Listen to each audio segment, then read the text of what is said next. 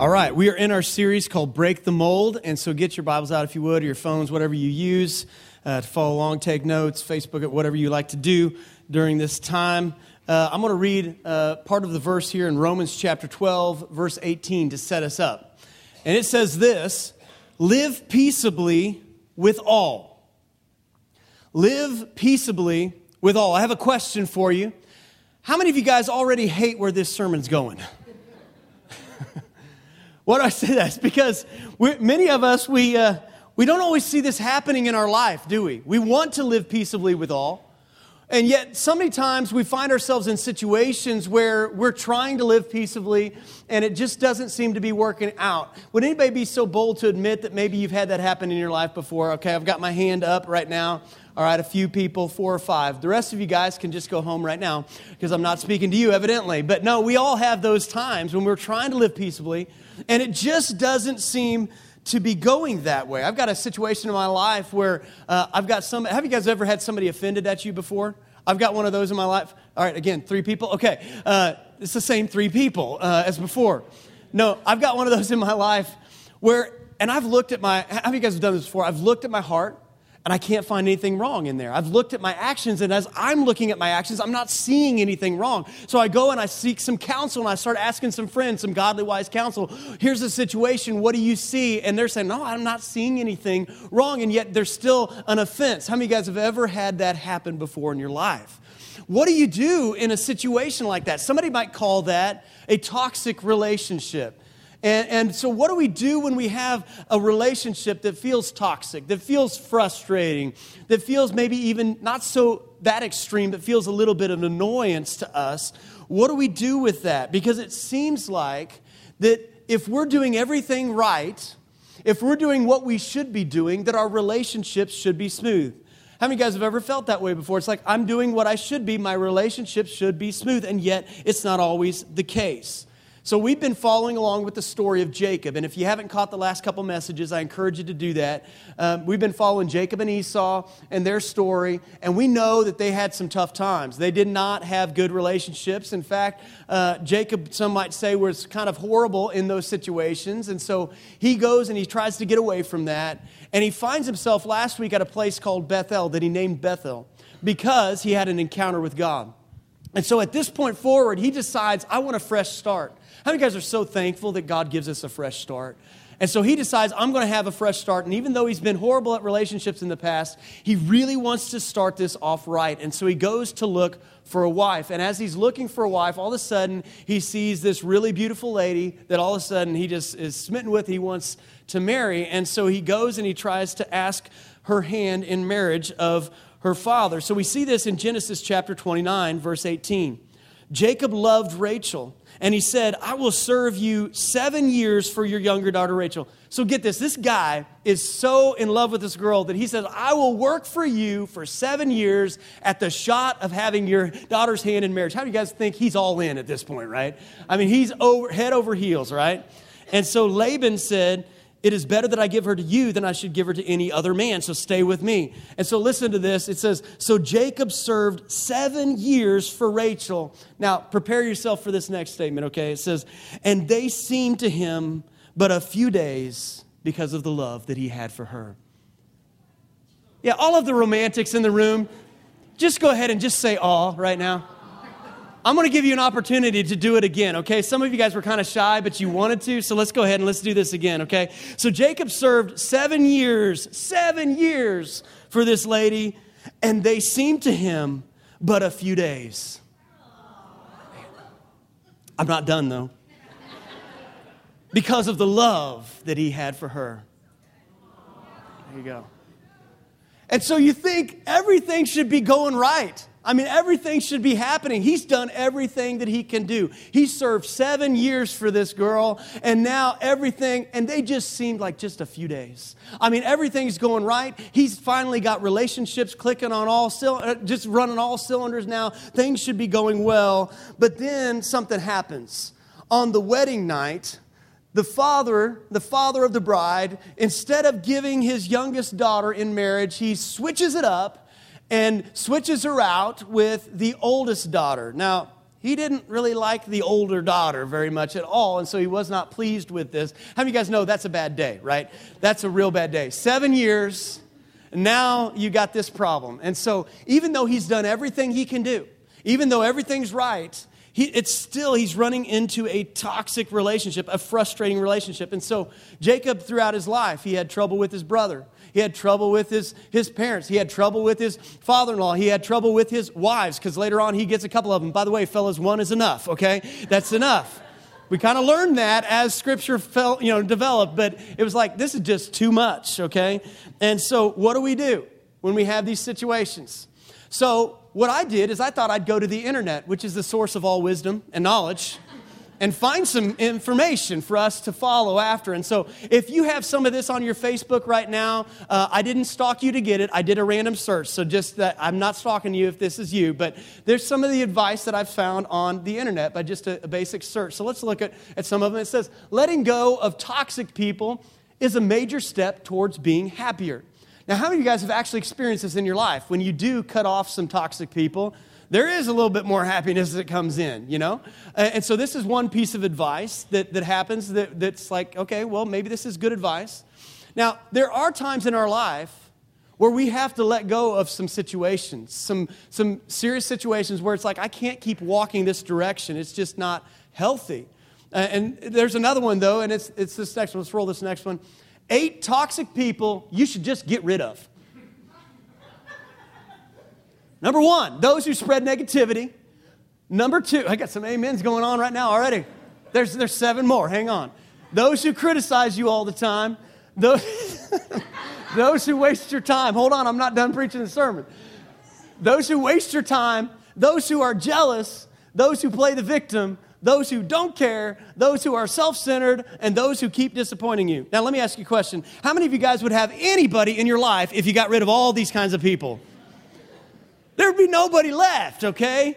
Because we've all been negative, criticizing, we've all done all these things. And so if we just follow after this worldly advice, which simply says you got to get rid of all the, these people are toxic, get rid of them. And if you get rid of them, you're going to be happier. We got one more. It says this value the people who love, respect, and trust you the most, and forget about the negative and toxic people who don't deserve you. That sounds really good until you realize that maybe I've been one of those people to somebody else before, right? And so we've got this mold of the world's way, which there is some truth to it on the surface. So I'm not saying it's not all bad advice. I'm just saying there is a world's way, but the question is is that God's way? Because again, I think we feel like if I'm doing what's right, then my relationships should be smooth. And since they aren't smooth, and since I am doing what's right, these are toxic people I've got to get rid of.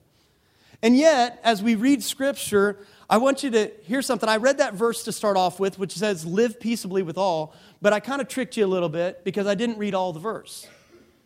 So if we back up and read all the verse, we see a wider picture, and it says this If possible, as much as it depends on you, live peaceably with all. If possible, it's saying that there are going to be times in your life where you're doing everything that it depends on you to live in peace, and there still may not be peace. But as far as it depends on you, your job is to live in peace. In fact, if we back it up even further, we can see a big contrast between the world's way of relationships and God's way. And so, buckle your seatbelt because this one gets even more interesting. It says in Romans chapter 12, verse 14 Bless those who persecute you, bless and do not curse them. How many guys, this does not sound like the world's way, does it? The world's way is this if you hit me, I'm going to hit back harder, right?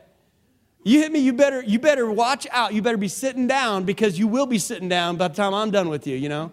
And instead, it says, bless those who persecute you. I don't know about you, but many times, if I'm honest, my flesh doesn't want to bless those who persecute me. I want to curse those who curse me, right? How many of you guys have been there before? All right, just me. All right, the rest of you guys, bless you. Bless you right now. I've preached three of these sermons now, so I'm done. it says, Bless those who, who, who persecute you, bless and do not curse them. Rejoice with those who rejoice, weep with those who weep. Live in harmony with one another. Do not be haughty, but associate with the lowly. Wouldn't, wouldn't some of those include some of the negative, those who don't care? Wouldn't it, some of those include that? It says, uh, never be wise in your own sight.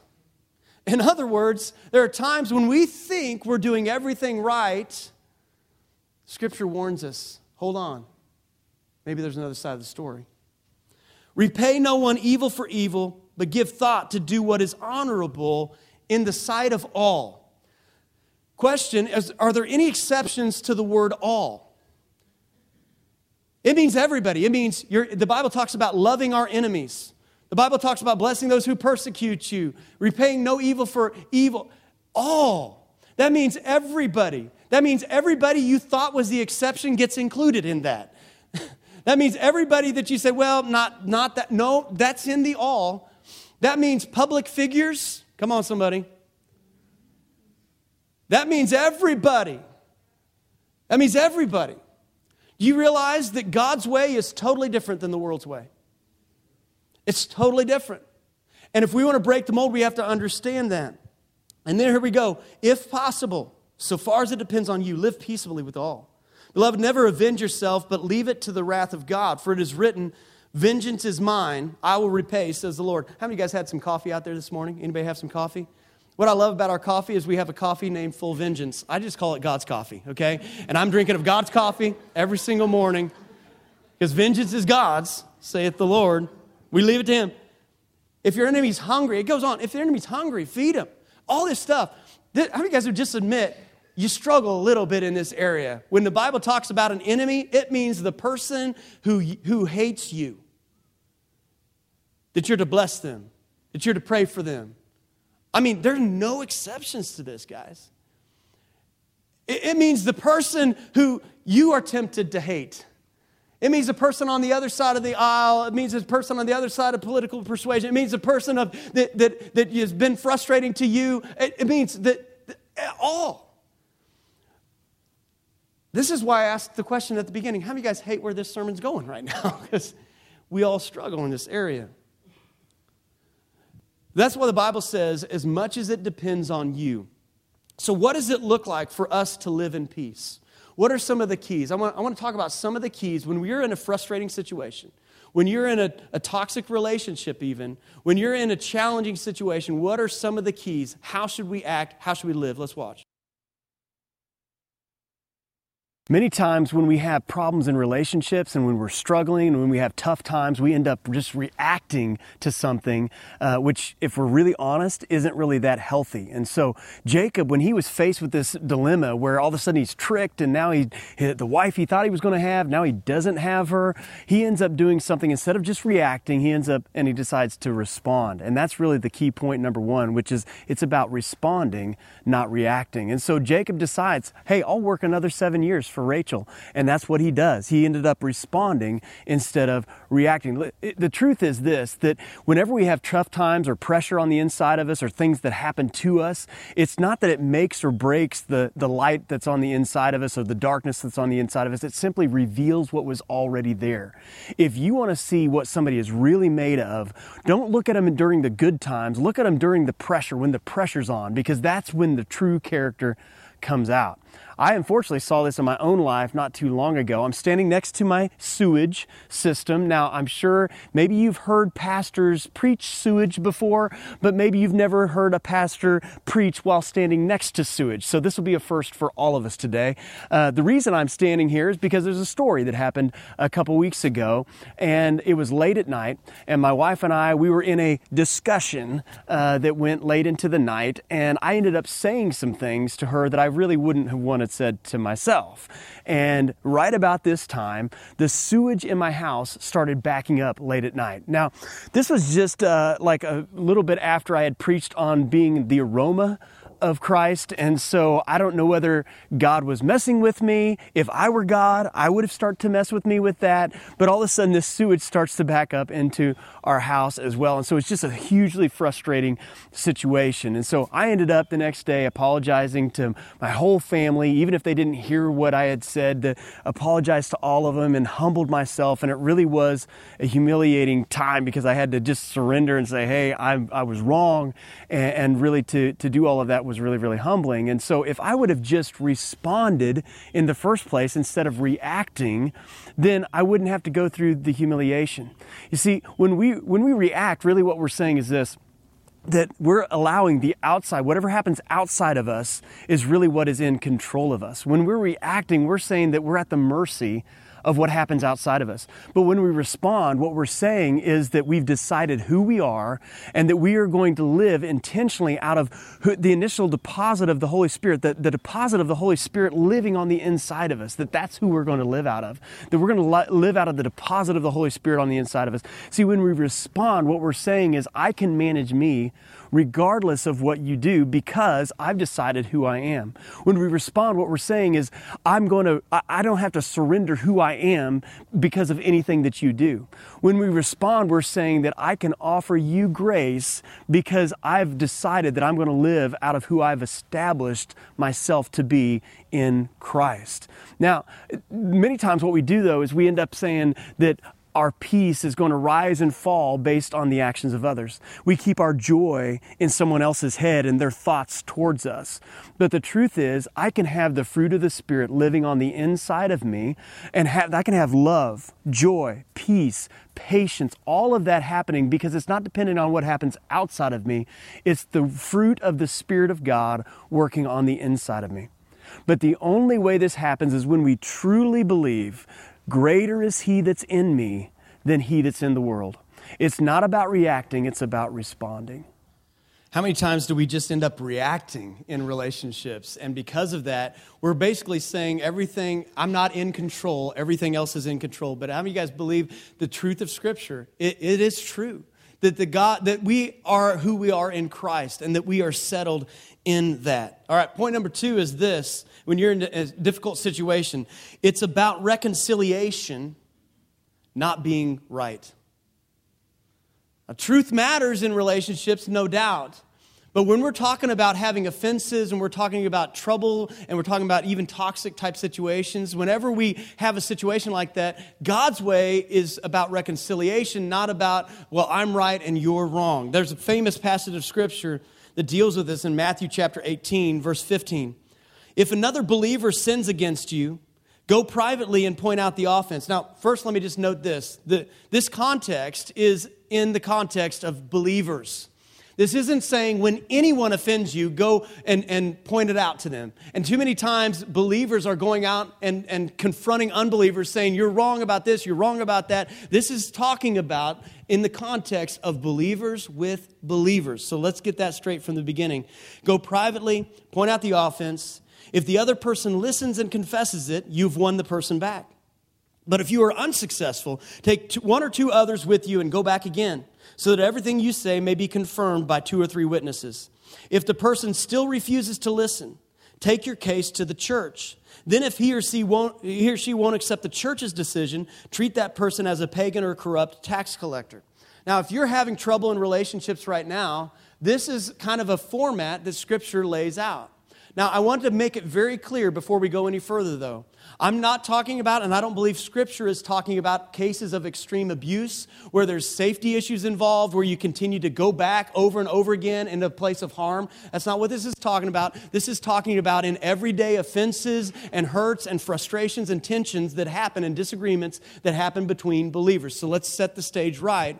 But I do believe there are six, at least six assumptions that this passage of Scripture is making. And I believe this separates uh, the world's way from God's way. So here they are. Number one, it assumes this that the first action that you're going to take to deal with an offense is to talk to that person directly and privately. Now, too many times, the world's way is simply, you've done something wrong to me, so I'm going to point it out to you on Facebook. you've done something wrong to me, so I'm going to go and get my, some of my buddies together, and we're going to have a little uh, coffee time prayer meeting to have a prayer meeting about how much wrong you've done to me, right? Instead of the, the Bible way, the God's way is, okay, I've, I've had an offense or I've offended, I'm going to go to that person directly and privately. Number one, that's what this passage assumes. Number two, it assumes and this is key, that you are on the right side of the issue and that you've genuinely been wronged. See, too many times we get upset with something, and we think that gives us a reason to go and to make things right or make things our way. It's not talking about whether you're upset or not. It's talking about has there been a genuine wrong committed? Just because you're upset doesn't mean I've got to go and stir up things or go and make somebody know that I'm upset. Sometimes we just have to deal with our feelings and our emotions and get them back in line with the Word of God. Come on, can somebody say amen to that? That's so important.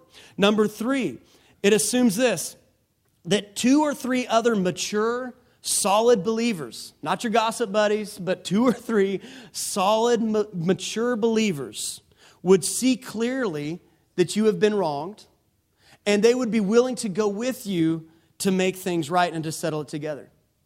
That's key. It's not just about your opinion, it's about that this has really happened. It also assumes this, number four, that the leadership of the church would also see clearly that a wrong has been committed and that this is a big enough issue for the church leadership to get involved if it got to that level to come in and give direction and correction. Number five is so key as well. This assumes, if you're going to follow after God's way, it assumes that you are going to the person for the purpose of winning the relationship back, for the purpose of reconciling the relationship, not just pointing out rights and wrongs. If you read that carefully, that's what the scripture is talking about. That your whole purpose in going is yes, there's been a wrong committed, but what we want to do is reconcile our relationship. That's the most important thing, not condemnation. And then number six, it assumes this if you're going to follow after this pattern, that real believers repent when they're wrong. So, this is, I mean, this isn't just, I'm upset, you did something wrong, now let me tell you what you did wrong. See, that's the world's way. I'm going to lash out, I'm going to react, but God's way is about reconciliation, not, not even about rightness. Even though truth is important, truth matters, but it's really more important about the relationship. Now, let me even say another note. This is going to be even harder for us to hear. But before you do any of this, we should have already decided before we go to the person, we've already pre decided to forgive them, no matter what they say. We aren't going there trying to see how's this going to play out. We have already pre decided in our heart that our goal is to win the relationship, to reconcile, yes, to make people know and maybe bring some healing, but we have already pre decided to forgive them no matter what happens from there on out. And do you realize, how, many of you guys have ever had somebody come up to you before and say, hey, I just want to let you know that you did this thing, and uh, they didn't even know they did anything, right? Have you guys ever had anything happen where somebody comes up to you, you didn't even know you offended somebody, and somebody says, hey, I just want you to know that you offended me and you hurt me really bad, and I know you didn't really know that you did, but I forgive you anyway. The flesh in me wants to go boom, you know, at that point. Because now you've created an offense in me, and now I got to go through the process with you, right? No, but I can manage who I am because I who I am in Christ. Don't do that, okay? And, and the point is this if you've already pre decided to forgive someone and they don't even know that they've committed a wrong, there may not even be a need for you to meet with them. You may be able to just move on and release. In fact, some of you right now, that may be the case. You're upset about something, people don't even know they've done that. You know what? If your goal is reconciliation, to win the relationship, to have a right heart before God, it may, you may not even need to have a conversation. You just may simply need to forgive. And by doing that, you're going to walk out a whole lot freer than when you walked in. That's what the power of God and God's way can do versus the world's way. This is why it's so important. There's a story, a famous story that I heard uh, a long time ago, and it's about the famous coach Vince Lombardi. Of you guys heard of Vince Lombardi? Lombardi Trophy, Super Bowl trophy, which we're going to take home this year, right? Um, so that's the biggest amen some of you had. You need to go back and repent to Jesus right now. Vince Lombardi, one of the, I mean, one of the greatest coaches of all time. His team lost to an inferior team. They shouldn't have lost. And so that next day, he comes in to his group of guys. These are guys who their whole life is about football. If they know anything, it's football. In fact, the only thing they may know is football. This is what they've dedicated their life to since they were kids. They are grown men who know everything about football. They're playing at an elite level. Vince Lombardi comes into that group of guys and he holds up a football and he says, Gentlemen, this is a football. Now, how many guys might feel a little bit insulted if you were in that situation? I mean, if you're like, we're playing at an elite, of course we know what a football is. Of course, he knew that they knew what a football was. He just wanted to remind them that no matter how far they get along, you can never forget the basics. And he took them from the very ground up of building back to the basics to get them winning again. What I want you to know today is what I'm talking about is the basics. If the gospel message is anything, it's a message of forgiveness. And if we want to win in life, we will never get beyond having to come back to this basics of this is the gospel. Jesus died on the cross for our sins, that he forgave us. This is the basics. We can go far and we can try to do all this stuff, but if we can't get this going on in our life, we're not going to go very far in the end. This is the basics. This is the, the this is forgiveness. Does that mean that every relationship that you have right now is a lifetime relationship? No. If you're married, yes, but beyond that, does that mean that every relationship is healthy, that there aren't people that you have to sometimes cut out? And I'm not saying that. I'm saying as much as it depends on you, live in peace, walk godly, walk through the process, walk through God's way, not the world's way. Not everybody is for you. In fact, I was having a conversation with one of my kids. We were talking about marriage and we were talking about this future spouse and all that type of stuff. And, and they were asking, they said, Well, Dad, there's not just like one right person for you, right? And all of the planet, all the seven billion people, we were just kind of having a discussion. There's not just one right person, right? So that means there could be, it could be anybody. And I said, no, there's not just like one right person. And we were talking later on, you know, like if, you, if you're driving and you're supposed to meet the right person today, but you took a wrong turn because you wanted a, a, Slurpee from QT, you know, it's, it's not like now your life is screwed up forever because you missed the one opportunity to meet the one right person and now it's just over. No, it's not how it works. There's not just one right person. But I did say this I said, but there are wrong people. There are, not everybody's the right person. And so I say that to qualify what I'm saying that yes, there are times in our life where we, we can't just say, well, every relationship has got to be in my life. But what I'm saying is that God gives us a pattern for us to live peaceably with every relationship in our life. Eventually, Jacob had to depart from his father in law because they couldn't quite see eye to eye. But as much as it depended on Jacob, he tried to live in peace. And there's a way for us to do that. Even in our marriages, it's, it's about reconciliation, not about being right. Jimmy Evans talks about this even in our conversations, how we can demonstrate that it's not even about the issue, it's not about being right all the time, it's more about our relationship. So let's watch Jimmy Evans. Well, fighting in marriage, that, that's not really the problem, it's how we fight. Uh, every couple is going to have disagreements and every couple has to talk things out. Problems come in marriage when we're having issues and we're fighting, but we don't resolve it. And so issues build up, anger builds up, frustration, mistrust, and all of a sudden you just have this toxic waste in your marriage that you're not processing out. So there's nothing wrong with fighting per se, as long as you can resolve your issue. But here's how to stop a fight you have to begin every confrontation with positive words. Research has proven a conversation never rises above the level of the first three minutes. So you're angry, you know, you come at your spouse, you say, Let me just tell you something right now. You always do this, and I'm so frustrated with you, and this and this and this. You make accusations. It, you might as well stop talking. You're, you're not going to resolve that conversation because of a harsh startup, is that you came at them and they're going to automatically be defensive.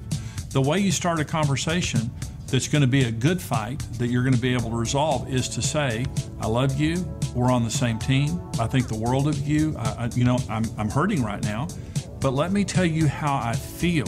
In other words, I'm not trying to dictate reality to you and impose my feelings on you. I'm saying this may not be right, but can I tell you how I'm feeling? If you start out with positive words and share your feelings rather than attacking your spouse, you're going to be able to process that much easier. Every time you process that, you're learning how to get rid of the toxic waste in your relationship and make sure that the garden of your love is always growing. Can you see how, just even in a simple way, it's demonstrating that our relationship, and I'd say this in marriage, relationship, in marriage, a relationship is more important than the issue. Let me say that again. In a marriage, a relation, your relationship is more important than the issue. I can say it even further, though. Even in friendships, do you realize that most of the time the relationship is, is more important than whatever issue we're, we're struggling with? Among believers, we can get caught up in the nuance of theology and the, the different styles and all that type of stuff, but you know what? It's really the relationship is more important than the issue. If you want to win somebody to Christ, an unbeliever, I guarantee you the relationship is going to be more important than the issue. As the saying goes, they don't care how much you know until they know how much you care. And you can't fake caring, it's genuine. You, you gotta, it's the relationship is more important than the issue. Number three, thought number three is this if you're struggling in a relationship, it's about releasing them and not revenge. Because Many times, if we have been wronged, we want to settle the score. There's something natural in us that wants us to even it out. And we know that's, that's wrong, but there's still something in us. And some of you, you've maybe had a, a situation in the past and you've tried to forgive before, and you're wondering, well, how do I know if I've truly forgiven? How do I know what it would feel like if I'd forgiven? How would I know the fruit of forgiveness? And, and one of the ways that you can know, first of all, there's two things I want to say about this. First of all, forgiveness is a choice. It's a decision by faith of the will based on the Word of God and the download of God's power in your life to be able to choose to forgive by faith. And you may not feel like forgiving, but you can still choose to forgive. You, you may not have any feeling, but, but one of the ways you can start to know that it's starting to bear fruit in your life is this. If you, when you think about the person, the situation, do you have thoughts of compassion towards them? Do you have thoughts of, of, of good thoughts, godly thoughts, patient thoughts? Do you have uh, kind thoughts towards them? Do you have uh, humble thoughts towards them? If you do, then you're kind of on the backside of, of the fruit of, of, of forgiveness playing itself out because that, that feeling will come. But I want to encourage you, even if you're not on that side of it today, you can still make a decision of your will by faith right now to forgive. Some of you are struggling because you feel you still feel those thoughts that stir up anger. You still feel those thoughts that stir up resentment or justifying. You know that may be a cue that you haven't forgiven. It may be a cue that you just need to continue to stand in faith, knowing that you've made a decision by faith. Forgiveness doesn't mean that it's accepting what's wrong and as if it were right. Forgiveness is simply this it's a release of your retaliation. It's saying that even though I may have a reason to retaliate against you, I'm giving up my right for revenge because of the grace of God that's in my life. Forgiveness is, is really about reclaiming lost territory in our mind and our heart that has been sown into bitterness and roots of bitterness that now needs to belong to Jesus. It needs to have the fruit of the Spirit and not the fruit of bitterness in our heart. In Genesis chapter 31, Jacob eventually he had to let God be his defender. Now, let me just speak real clearly. I've pastored this church for 12 years. I was a youth pastor for 5 years before that. I've seen my share of it being in leadership, and those of you guys who are in leadership, you kind of understand this, that so many times that there will be different stories that happen of things that happened, and you want to set the, the record straight. No, it didn't happen that way. And somebody might run with the story and say, well, this happened, and he did this, or she did that, or the church did this. And there's been so many times in my life where that's happened, and I just wanted to tell my side of the story. But in leadership, you don't always get to tell your side of the story, especially in godly leadership, you don't always get to. Sometimes you just have to simply say, God, I trust that you are my defender. And that's one of the hardest things you'll ever do. But I'm telling you, it's one of the most freeing things you'll ever do because you're, what you're saying by that is you're saying, God, I know this is a situation where I could control the situation, but I trust you so much, I'm willing to let you control the situation. In leadership, you don't always get to tell your side of the story, but I would say even further, when you love other people, you don't always get to tell your side of the story.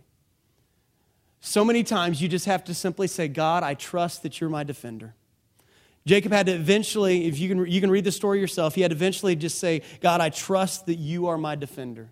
And why do we do that? We do that because of this in Hebrews chapter 12, verse 14.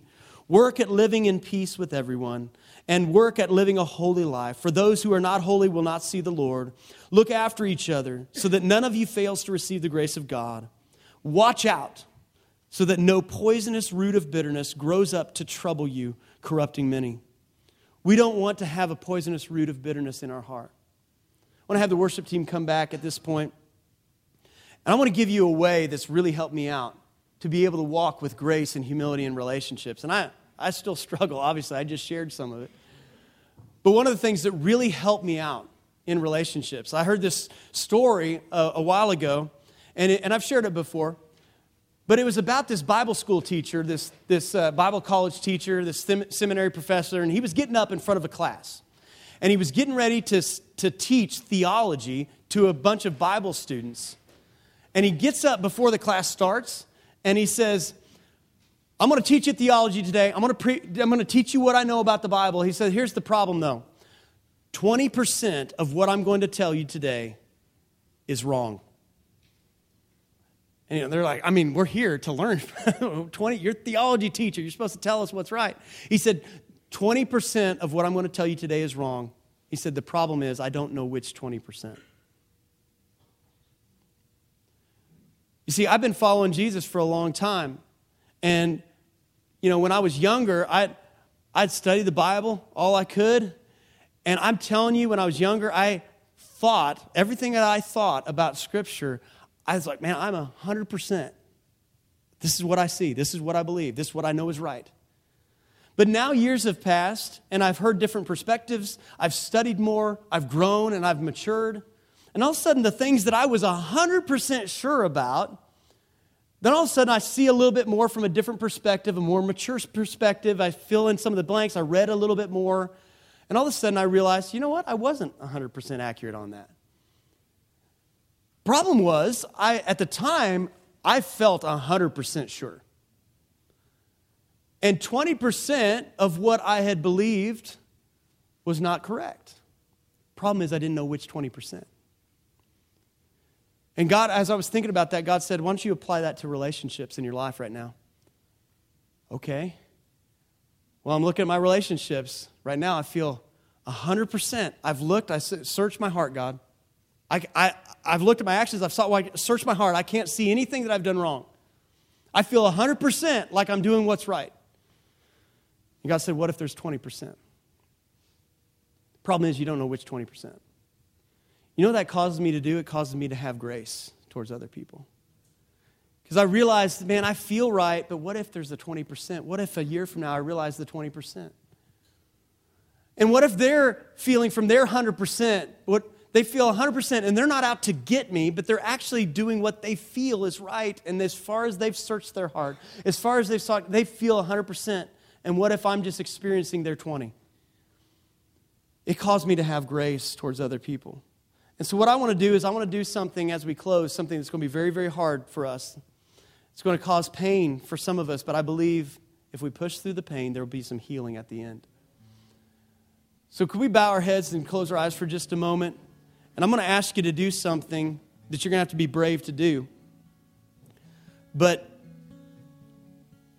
if you do it, I think that something will happen when you do it. Because some of you, as I've been preaching this message, it wasn't very long before a face came up, before a situation popped in your mind that you knew you were struggling with. And others of you, that's happening right now as we go into this time of prayer. So we're going to do something that I don't really believe is humanly possible to do without the help of Jesus. I mean, yeah, you could try to fake your way through. I'm just, I'm talking about what we're going to do right now, if we do it right, it's going to only be enabled by the power of Jesus. And what we're going to do is we're going to pray for that person, that situation, that circumstance. So, right now, where, wherever that is, whoever that is, just begin to pray for them. Yeah, it's painful. Yeah, they, don't, they may not deserve it. Pray for them right now. Pray for them, but don't just pray generic prayers. Don't just pray prayers like, God, you know how bad they are. Help them. I'm talking about pray for them like you would pray for yourself. Pray for them like you would pray for your children. That requires something that you can't produce in your own emotions. That requires the help of God right now. So, God, we just pray right now. Lord, we pray for those who have maybe hurt us, people who don't who, who don't even really sometimes deserve prayer, it seems. But Lord, we pray for them right now that you would bless them right now where they're at. Lord, even though we've been wronged in some way, Lord, we pray that your joy would genuinely come to their life. Lord, we pray that healing would come. We pray that growth would come. Lord, we pray that they would succeed and prosper in all that they do. Listen, if, if any of my success is tied to some of their failure, then I'm still tied to the tormentor, as the Bible says. If any of your success, if any of your joy comes by seeing them fail,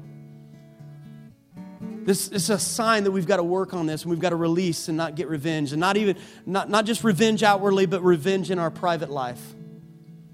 Or we release that revenge in our private life where we, we're tempted to celebrate when they fail. Lord, we, we re- repent of that. And Lord, we want to be, we want to demonstrate your kind of love. Lord, we pray that they would experience people around them that would truly lift them up and make them better and not tear them down. Lord, we, we pray that, that even though things didn't go our way, Lord, we pray that in the next uh, season of their life, that it will be their best season ever. They would be drawn closer to you ever, than they ever have before. And if it's an unbeliever, Lord, we pray right now that they would come to know you that even though they've been walking in wicked ways and, and maybe treating people wrongly, Lord, we pray that your love would pursue them right now, just like it pursued us. Lord, we thank you that your grace is big enough for all of our sins and it's also big enough for all of theirs. So, Lord, we just pray for them right now. We speak blessing over them right now. In Jesus' name. I want you to understand, I'm going to say something that I've never heard anybody say before. I'm not talking, what I'm t- not talking about today, I'm not talking about how to have moral relationships.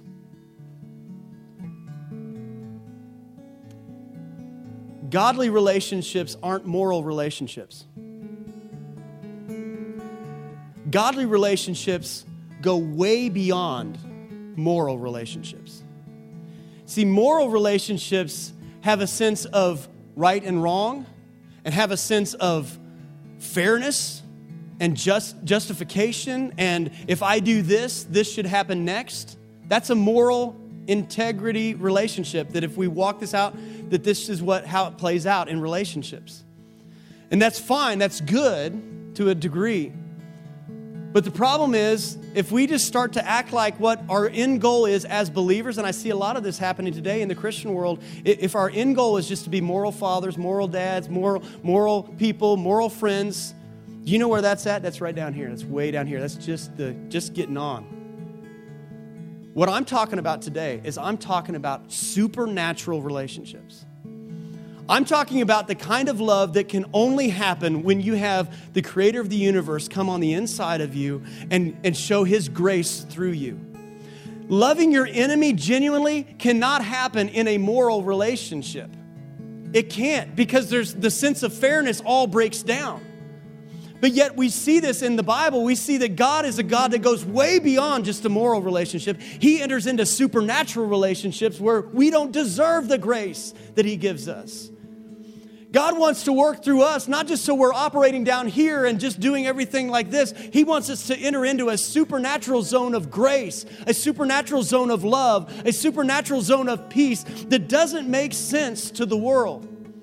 If an unbeliever could, let me just say it this way what God wants us to be as the church is something that an unbeliever could not do.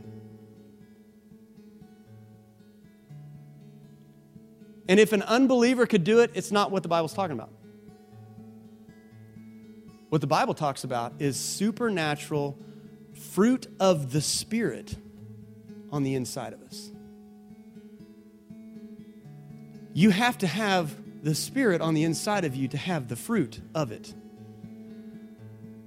When we talk about patience and love and all of these things, it's not natural patience and love. It's fueled by supernatural God. That's what makes us different. That's the kind of love that's missing in most families and churches and individuals. And I'm talking about believers. It's because we've settled for just, if we just go by this level, and God says, bless those who persecute you. Don't fake it, but genuinely. Love your enemy, not faking it, not because you have to, but because you genuinely do. That only comes from the fruit of the supernatural God living on the inside of you. And so I'm going to pray and just, just kind of seal this word with that today. And I know uh, maybe I preached some people out of this church. They're like, well, that doesn't make sense to me. Well, just go back to the scripture. God wants us to have an otherworldly type of love. It's, it's said in the second century when the plagues of Rome were happening that all the doctors were fleeing and thousands were dying. That while that was happening, the Christians were rushing in to offer help, and many of them died. That didn't make sense. That's an otherworldly type of love.